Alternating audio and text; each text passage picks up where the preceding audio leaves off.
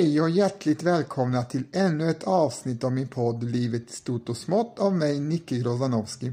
Och detta är avsnitt 242. Och vi ska i detta avsnitt stifta bekantskap med författarinnan Karin Maria Boye. Under en tid hette hon Björk i efternamn. Föddes den 26 oktober 1900 på Vasaplatsen 11 i Göteborg och dog natten till den 24 april 1941 i Allingsås. Hon är folkbokförd i Oskars församling i Stockholm. Hon var en svensk författare, poet och översättare. Hon var mest känd för sin poesi men skrev även ett flertal romaner, noveller och artiklar. Av hennes prosaverk har den dyspotiska science fiction-romanen Carlos Kane blivit mest uppmärksammad.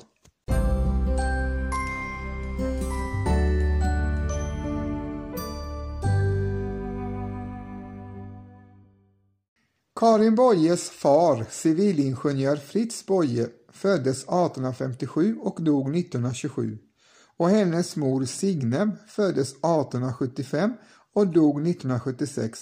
Hon föddes som Liljestrand, kom båda från välbärgade familjer. Fritz far var grosshandlaren Edward Boye. Karin Boye tyckte att hon själv blev överexemplariskt skött. År 1907 började Karin Boye i Matilda Halls skola i Göteborg. Hon hade höga betyg i skolan. Hennes syskon var Sven som föddes 1903 och dog 1974 och Ulf föddes 1904 och dog 1999. Fadern bytte anställning till en tjänst på Försäkringsinspektionen i Stockholm och familjen flyttade därför dit 1909. År 1915 bosatte sig familjen i Huddinge på den plats där idag Sjödalsgymnasiet ligger. Där i en skogsbacke med björkar, rakvuxna furor och ekar hade det byggts en högrest villabyggnad, faluröd med vita knutar och listverk. Familjen gav sin nya boning namnet Björkebo. Där skrev hon mycket ungdomslyrik, noveller och teaterpjäser samt ritade och målade akvareller. Mindre känt om Karin Boye är att hon målade mycket personliga akvareller med mytiska figurer. Dessa upptog senare ett helt rum på prins Eugens Valdemarsudde. Karin Boye avlade studentexamen vid Ålinska skolan i Stockholm 1920 och folkskollärarexamen 1921. Därefter begav hon sig till Uppsala för att studera grekiska, nordiska språk och litteraturhistoria. På ett kristet sommarläger i Fogelstad hade hon 1918 träffat Anita Natthorst som hon kom att återse i Uppsala. Den sju år äldre Natthorst hade studerat teologi och humanoria vid Uppsala universitetet. Under sitt sista år på universitetet gick Boye med i Clarté. Hon tog en filosofisk ämbetsexamen vid Stockholms högskola 1928. Allvarlig överansträngning och stress hade då tvingat henne att lämna Uppsala men den närmare bakgrunden är oklar. Därutöver var hon ordförande i kvinnliga studentföreningen och skrev i studenttidningen Ergo.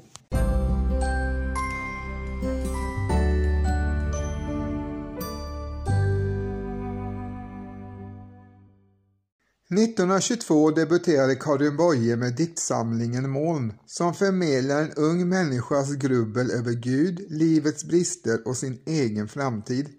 Men där fanns också hennes speciella särdrag och motivkretsar.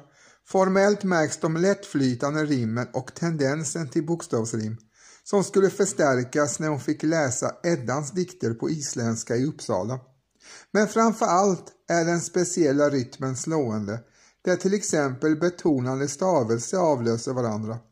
I de följande diktsamlingarna Gömda land från 1924 och Härdarna från 1927 manar hon med grund i kristna motiv till tapperhet, strid och offer. 1925 höll hon sitt berömda Tal till mannen vid studentkårens vårfest.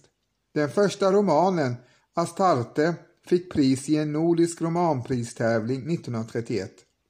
1927 blev Karin Boye medlem av den socialistiska tidskriften Clartés redaktion.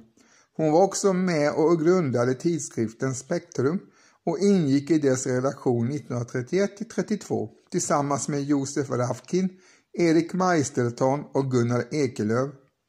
I Spektrum publicerades Boyes essä Språket bortom logiken där hon på psykoanalytisk grund pläderade för ett nytt poetiskt symbolspråk. Hon kom också att bidra med en del av kapitalet för detta initiativ. Hennes far hade nämligen avlidit 1927 och de ärvda pengarna från honom gjorde henne ekonomiskt oberoende under några år. 1931 blev hon invald i Samfundet de nio.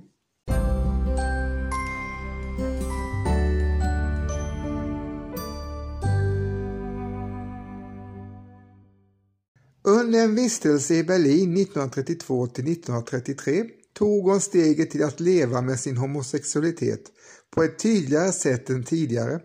Hennes äktenskap med Leif Björk upplöstes under Berlinåret och när hon återvände till Sverige var hon som vännerna upplevde det förändrad. Hon var mer elegant, mindre intresserad av den aktiv marxistiska sidan i Clarté och kanske mera sårbar än tidigare. Efter en tid bjöd hon in en ung tysk judisk kvinna, Margot Hannel, som hon mött och förfört, vilket var hennes eget uttryck i Berlin. De två kom från och med 1934 att leva tillsammans i princip fram till Boyes död.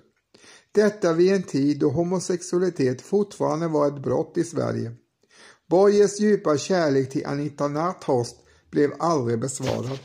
Karin Boye hade förmodligen varit medveten om en lesbisk eller bisexuell sida hos sig själv sedan tiden för debutboken.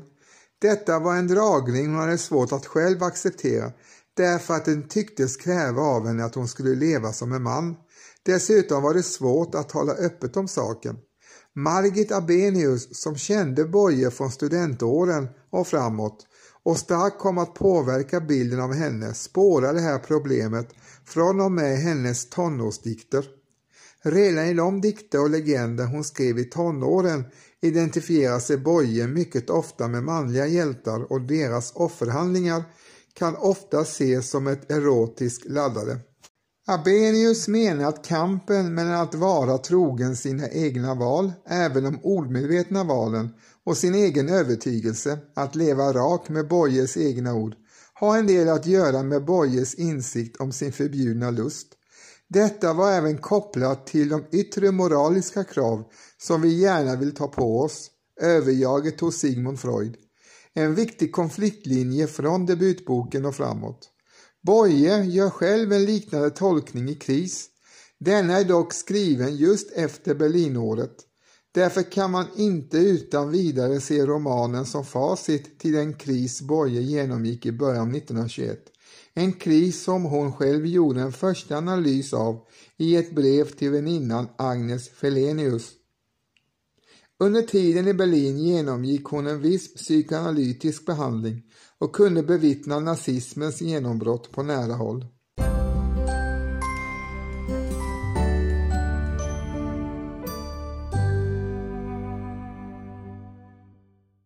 Karin Boyes mest berömda dikt är troligen Ja visst gör det ont ur samlingen För trädets skull följt av I rörelse ur samlingen Härdarna av prosaverken är den mest kända den delvis självbiografiska romanen Kris och dystopin Kalockian.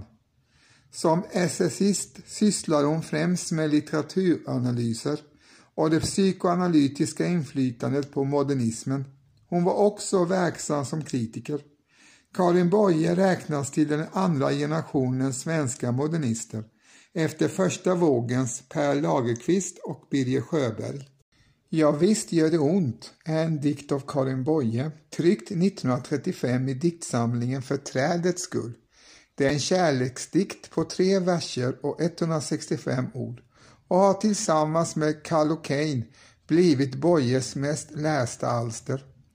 Den har översatts till engelska av bland annat David Macduff och Jenny Nunn.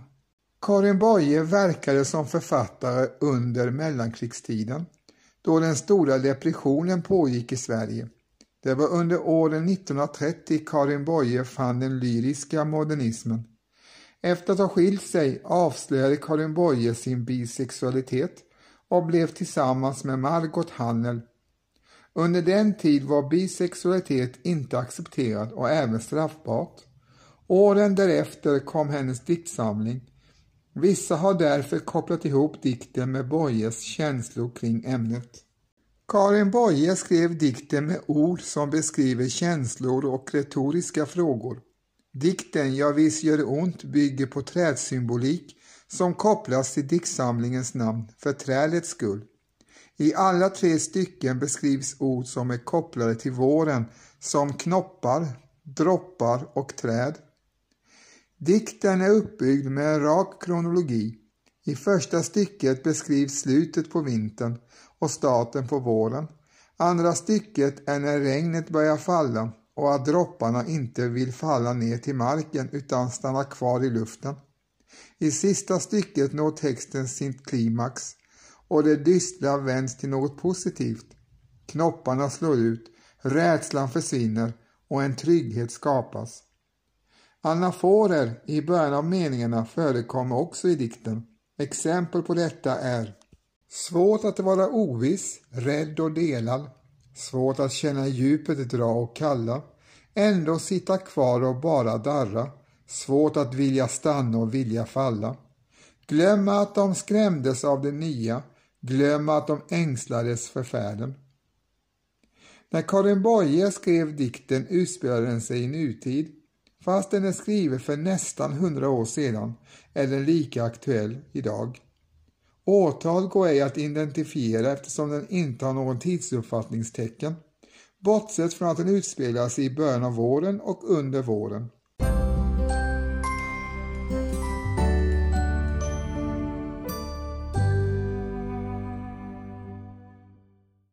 Ja, visst gör det ont när knoppar brister. Varför skulle annars våren tveka? Varför skulle all vår heta längtan bindas i det frusna bitterbleka? Höljet var ju knoppen hela vintern. Vad är det för nytt som tär och spränger? Ja, visst gör det ont när knoppar brister, ont för det som växer och det som stänger. Ja, nog är det svårt när droppar faller, skälvande av ängslan tungt de hänger. Klamrar sig vid kvisten, sväller och glider, tyngden drar dem neråt, hur de klänger. Svårt att vara oviss, rädd och delad. Svårt att känna djupet dra och kalla. Ändå sitta kvar och bara darra. Svårt att vilja stanna och vilja falla. Då, när det är värst och inget hjälper, brister som i jubel trädets knoppar. Då, när ingen rädsla längre håller, faller i glitter kvistens droppar. Glömmer att de skrämdes av det nya, glömmer att de ängslades för färden. Känner en sekund sin största trygghet, vila i den tillit som skapar världen.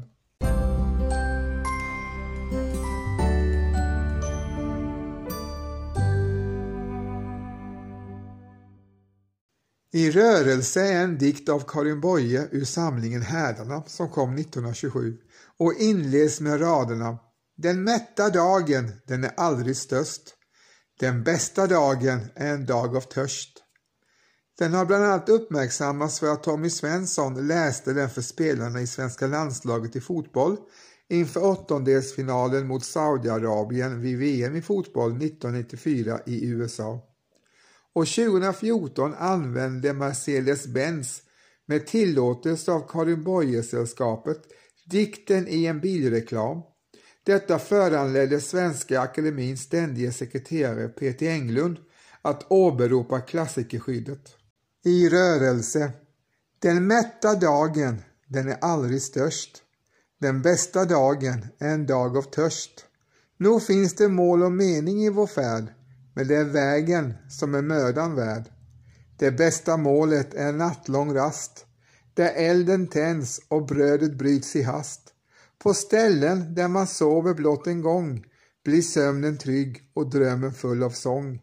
Bryt upp, bryt upp, den nya dagen gryr.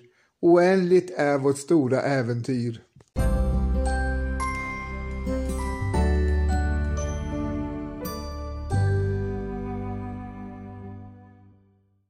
Carl O'Kane med undertiteln Roman från 2000-talet en dagboksroman från 1940 av Karin Boye.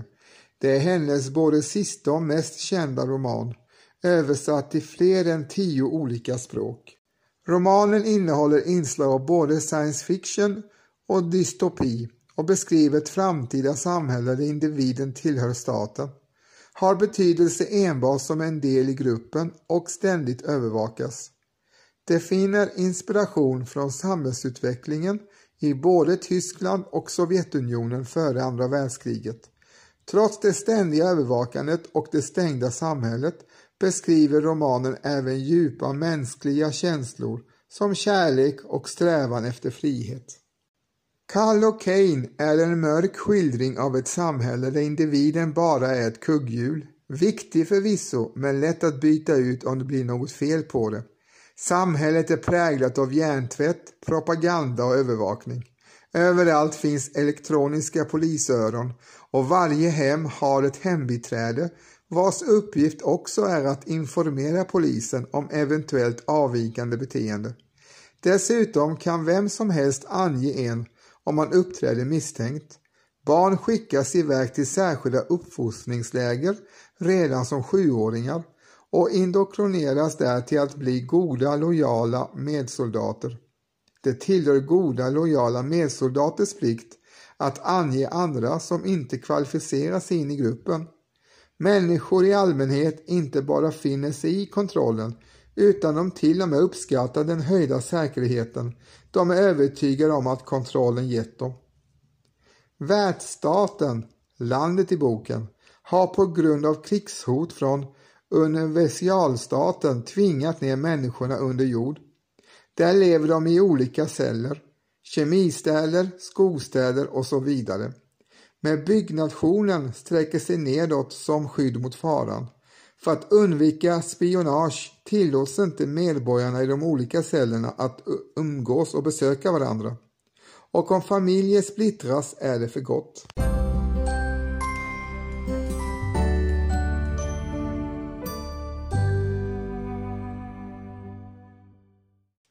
Leo Kall är vid första anblick en god medsoldat, övertygad om statens förträfflighet och väl medveten om de offer som individen måste göra till förmån för statens bästa.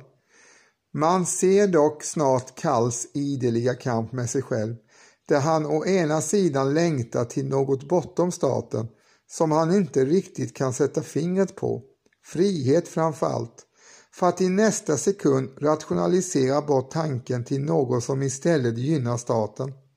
Hans kärlek till hustrun Linda som han svartsjukt bevakar är kanske det som undermedvetet främst driver honom att utveckla Kallocain. Han är desperat ute efter att få veta om han kan lita på henne, om hon älskar honom eller om hon har känslor för Kalls kontrollchef Edo Rissen.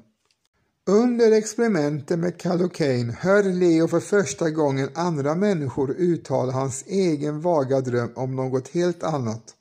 Försökspersonerna drömmer om en livsstil baserad på kärlek och frihet i frisk luft och utan övervakning, där staten inte längre finns.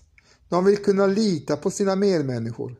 Då stärks hans tvivel om statens förträfflighet ytterligare. Men skrämd av tankarna jobbar han aktivt för det lagförslag som skulle möjliggöra Kallocain-undersökningarna av de potentiellt statsfientliga. Kalls kamp med sig själv intensifieras mer och mer. Hans av statens inlärda uppfattning om rätt och fel strider mot hans odefinierbara längtan efter något helt annat.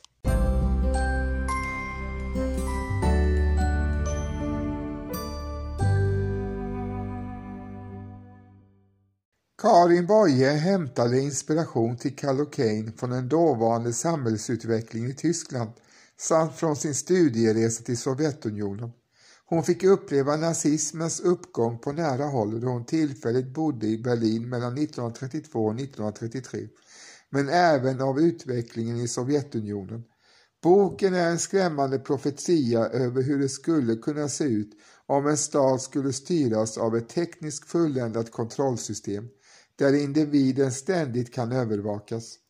Den beskriver ett kallt samhälleligt klimat där alla människor är potentiella angivare och där individen bara har betydelse som en del i gruppen. År 2015 fick boken uppföljare av Johanna Nilsson kallad Det gröna djupet.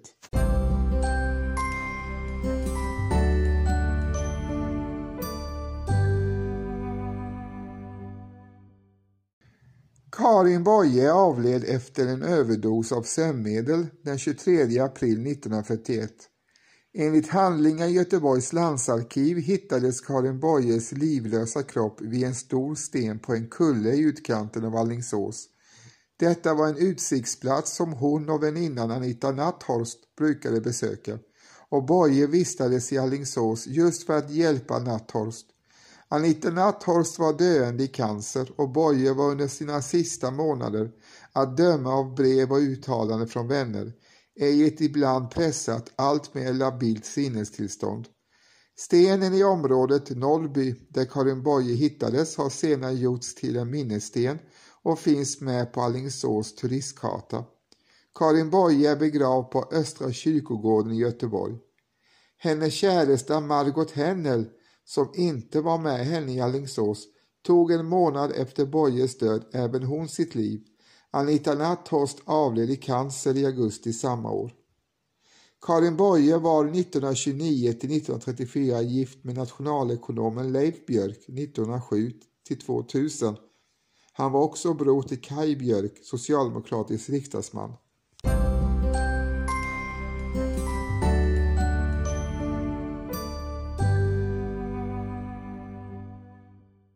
Margot Leonie Edman som föddes Hennel den 7 april 1912 i Berlin dog den 30 maj 1941 i Stockholm. Hon var författarinnan Karin Boyes livskamrat. De två levde ihop åren 1934 till 1941. Hannel var av judisk börd och fick efter nazisternas maktövertagande 1933 hjälp av Boye att emigrera till Sverige. I Sverige utbildades hon sig till bokbindare och påbörjade utbildning till barnsköterska. En dryg månad efter Boyes död begick hon självmord. Margot Hannel och hennes fyra syskon växte upp i en borgerlig miljö i Berlin. Hon hade två bröder och två systrar, en kristen far och en judisk mor. Den unga Margot Hannel träffade Karin Boye för första gången 1932 på en lesbisk fest i staden. Boye hade vid besöket i Berlin för första gången bejakat sin egen bisexualitet enligt Boyes vän Kajsa Höglund som tidvis delade lägenhet med henne i Berlin var Karin Boye Margots första fysiska kärleksrelation. Hon skulle dessutom ha varit den första att älska Karin Boye för hennes egen skull och inte för att hon var en känd författare. Att Karin Boye hamnade i Berlin var inte helt oväntat. Hon hade även tidigare haft en dragning åt det tyska hållet och hennes farfar var tysk. I Berlin arbetade hon också ihop med Frida Ull, tidigare gift med August Strindberg. Boye översatte Ulls verk till svenska. Margot Hannels judiska bakgrund, hennes mor var ju judinna, skulle komma att få konsekvenser.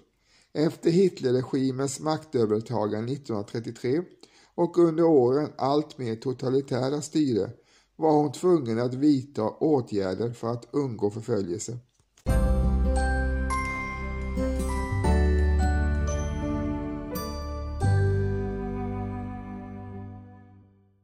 Karin Boye ordnade så småningom så att Hannel kunde komma till Sverige. Där fick hon ingå ett skenäktenskap med en svensk man för att få svensk medborgarskap. Margot Hannel levde i själva verket tillsammans med Boye under sju års tid i lägenheter på Skeppsgatan 102 på Gärdet i Stockholm. Redan 1934 beskrev Karin Boye sin livskamrat i ett brev till dramatikern Evelyn som min fru. Margot Hannel gick på Birkagårdens folkhögskola. Hon gick barnskötutbildningen och gick senare även lära till bokbindare. Relationen mellan Karin Boye och Margot Hannel var inte problemfri. Flera Karin Boye-historiker har vittnat om de bägges olika personligheter, vilket emellertid inte förringar de starka banden mellan dem. Efter en konfliktfylld tid i relationen reste Margot Hannel i september 1934 hem till Berlin. Efter bland annat en tids sjukdom var hon tillbaka i Sverige tre månader senare. En tid som Boye utnyttjat till att arbeta vidare på sin bok Kris. Boye förklarade senare i ett brev till Ebbe Linde att krisen i relationen ordnat upp sig. Hon beskrev i brevet hur relationen i allmänhet och hennes och Handels sorts relation i synnerhet var som ett lotteri, men att hon hade svårt att tänka sig, citat, något öde som kan vara värre än att vara dömd till evig ensamhet. Slutcitat.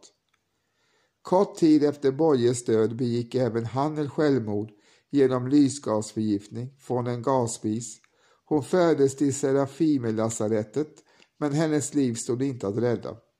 Hon kremerades enligt instruktioner i sitt testamente och är gravsatt på Norra begravningsplatsen i Solna. Även om familjen Boye tycktes acceptera sin dotters bisexuella läggning så förnekades Margot Hannel. Bland annat brändes kvinnornas brevväxling kort efter Boyes död. Detta faktum har uppmärksammats av Pia Gade som 1993 i tidskriften Parnas skrev att Karin Boyes mor Signe var spiritist och att hon sade sig ha fått direktiv från Karin om att förstöra alla brev och dikter som hon har skrivit till Margot Hannel.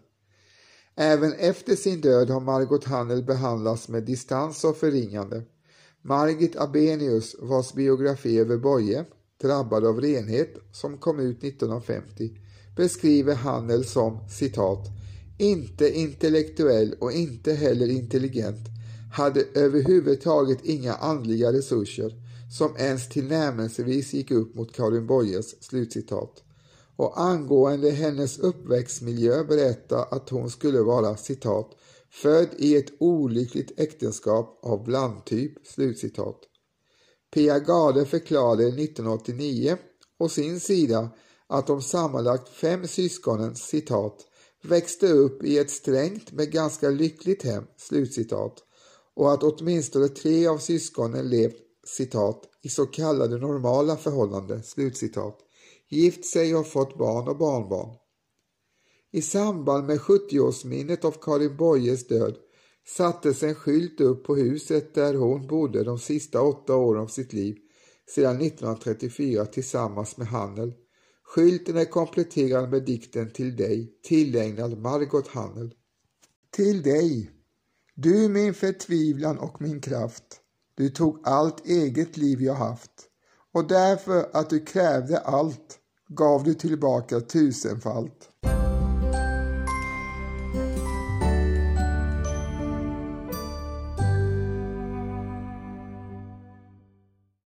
–1942, året efter Karin Boyes död, publicerades ett postum hyllningsbok, Karin Boye, minnen och studier, redigerad av Margit Arbenius och Olof Lagerkrans och med bidrag från flera av hennes författarvänner. Sist i boken stod Hjalmar Gullbergs dikt Död Amazon som skrivits under direkt intryck av Boyes död och tidigare tryckts i Bonniers litterära magasin i maj 1941. Den gav en stram formulering av det heroiska, trotsiga och tragiska i hennes liv och verk och ställer metaforiskt detta liv emot att tyska och grekiska trupper vid samma tidpunkt var i strid vid Thermopyle den plats där spartanska krigare kämpat till sista man för det antika Greklands frihet. Dikten kan ses som ett klassiskt uttryck för den heroiska bilden av Boye.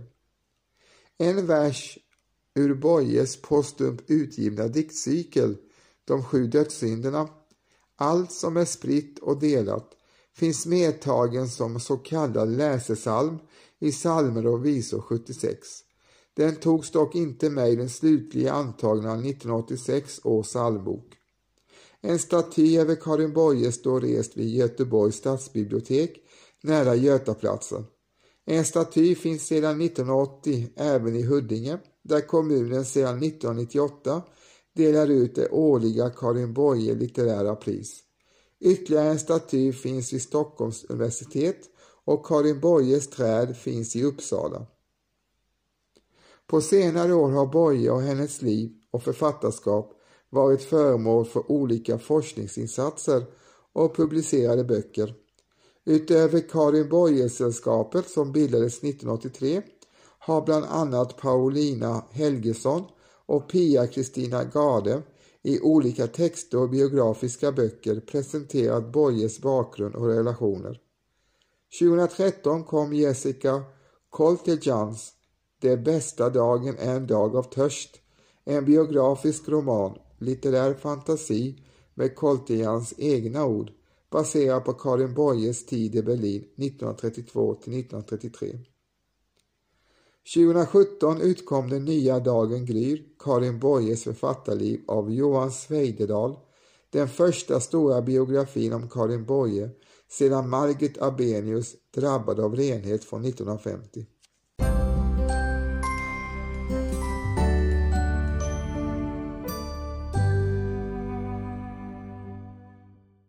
Olika minnesmärken som finns av Karin Boye runt om i landet.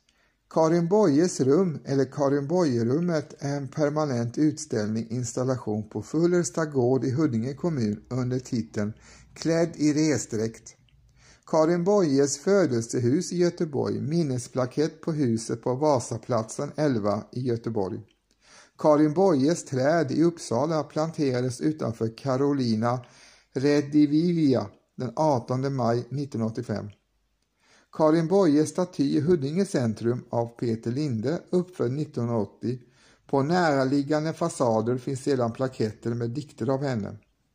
Karin Boyes staty i Göteborg av Peter Linde uppfördes 1987. Karin Boyes staty på Stockholms universitetsbibliotek av Ylva Lindgren och Jan-Erik Björk uppförd 2000. Karin Boyes minnessten i Allingsås den sten som Karin Boye hittades död bredvid den 25 april 1941. Karin Boye-biblioteket i Uppsala sedan 2004. Karin Boyes gata i Fruängen i Stockholm. Karin Boye-skolan är en högstadieskola i Motala sedan 2004. Boye flyttade 1933 in på Skeppargatan 102 i Stockholm. För att hylla henne försågs huset 2011 med en skylt som anger hennes tid på Gärdet samt dikten till dig tillägnad Margot Hanell. I november 1992 döpte Göteborgs spårväg en spårvagn till Karin Boye. Och Boye finns även som nedslagskrater på planeten Venus. Död Amazon av Hjalmar Gullberg Svärd som fäktar mot övermakten du ska brytas och sönderslås. Starka trupper har enligt TT nått Thermopyle, Greklands lås. 40-åriga Karin Boye efterlyses från Allingsås. Mycket mörk och med stora ögon, klädd i resdräkt när hon försvann. Kanske söker hon bortom sekler, dit en spårhund ej vägen fann. Frihetspass efter Spartas hjältar valde döden till sista man. Ej har Nike med segerkransen krönt vid flöjtspel och harposlag. Perserkonungen, jordens gissel, glömd förvittrar hans sakrofag. Hyllningkören skall evigt handla om Leonidas nederlag. För Thermopyl i vårt hjärta måste några ge livet än. Denna dag stiger ner till Hades, följd av stolta helenska män. Mycket mörk och med stora ögon, deras syster och döda vän.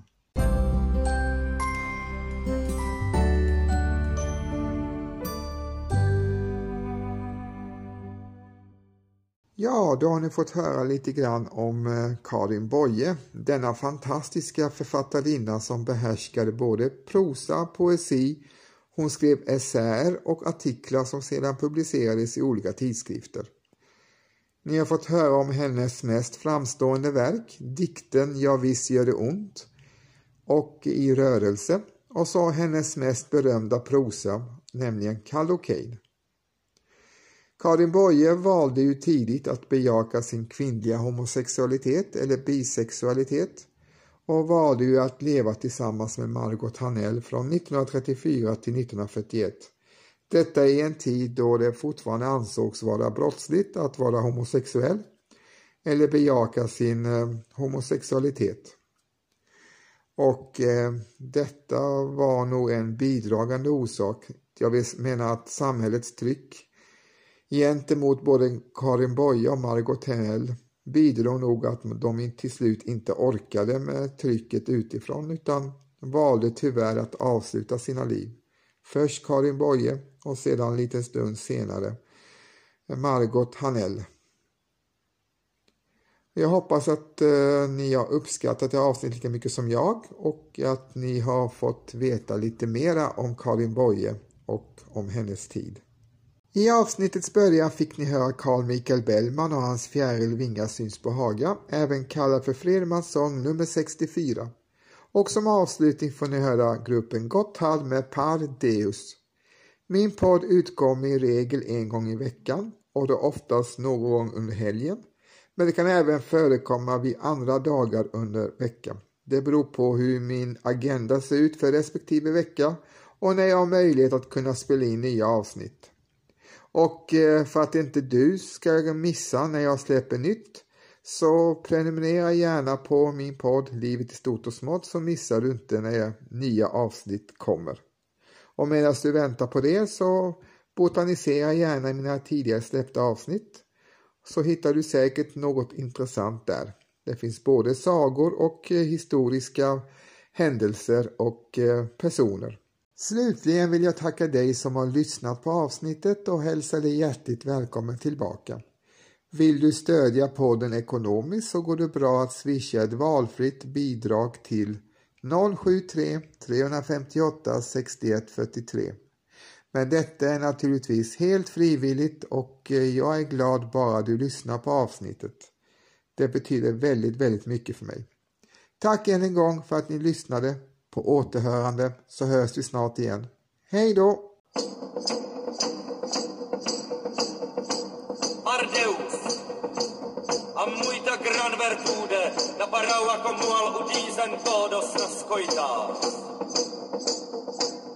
Santa Maria! Val!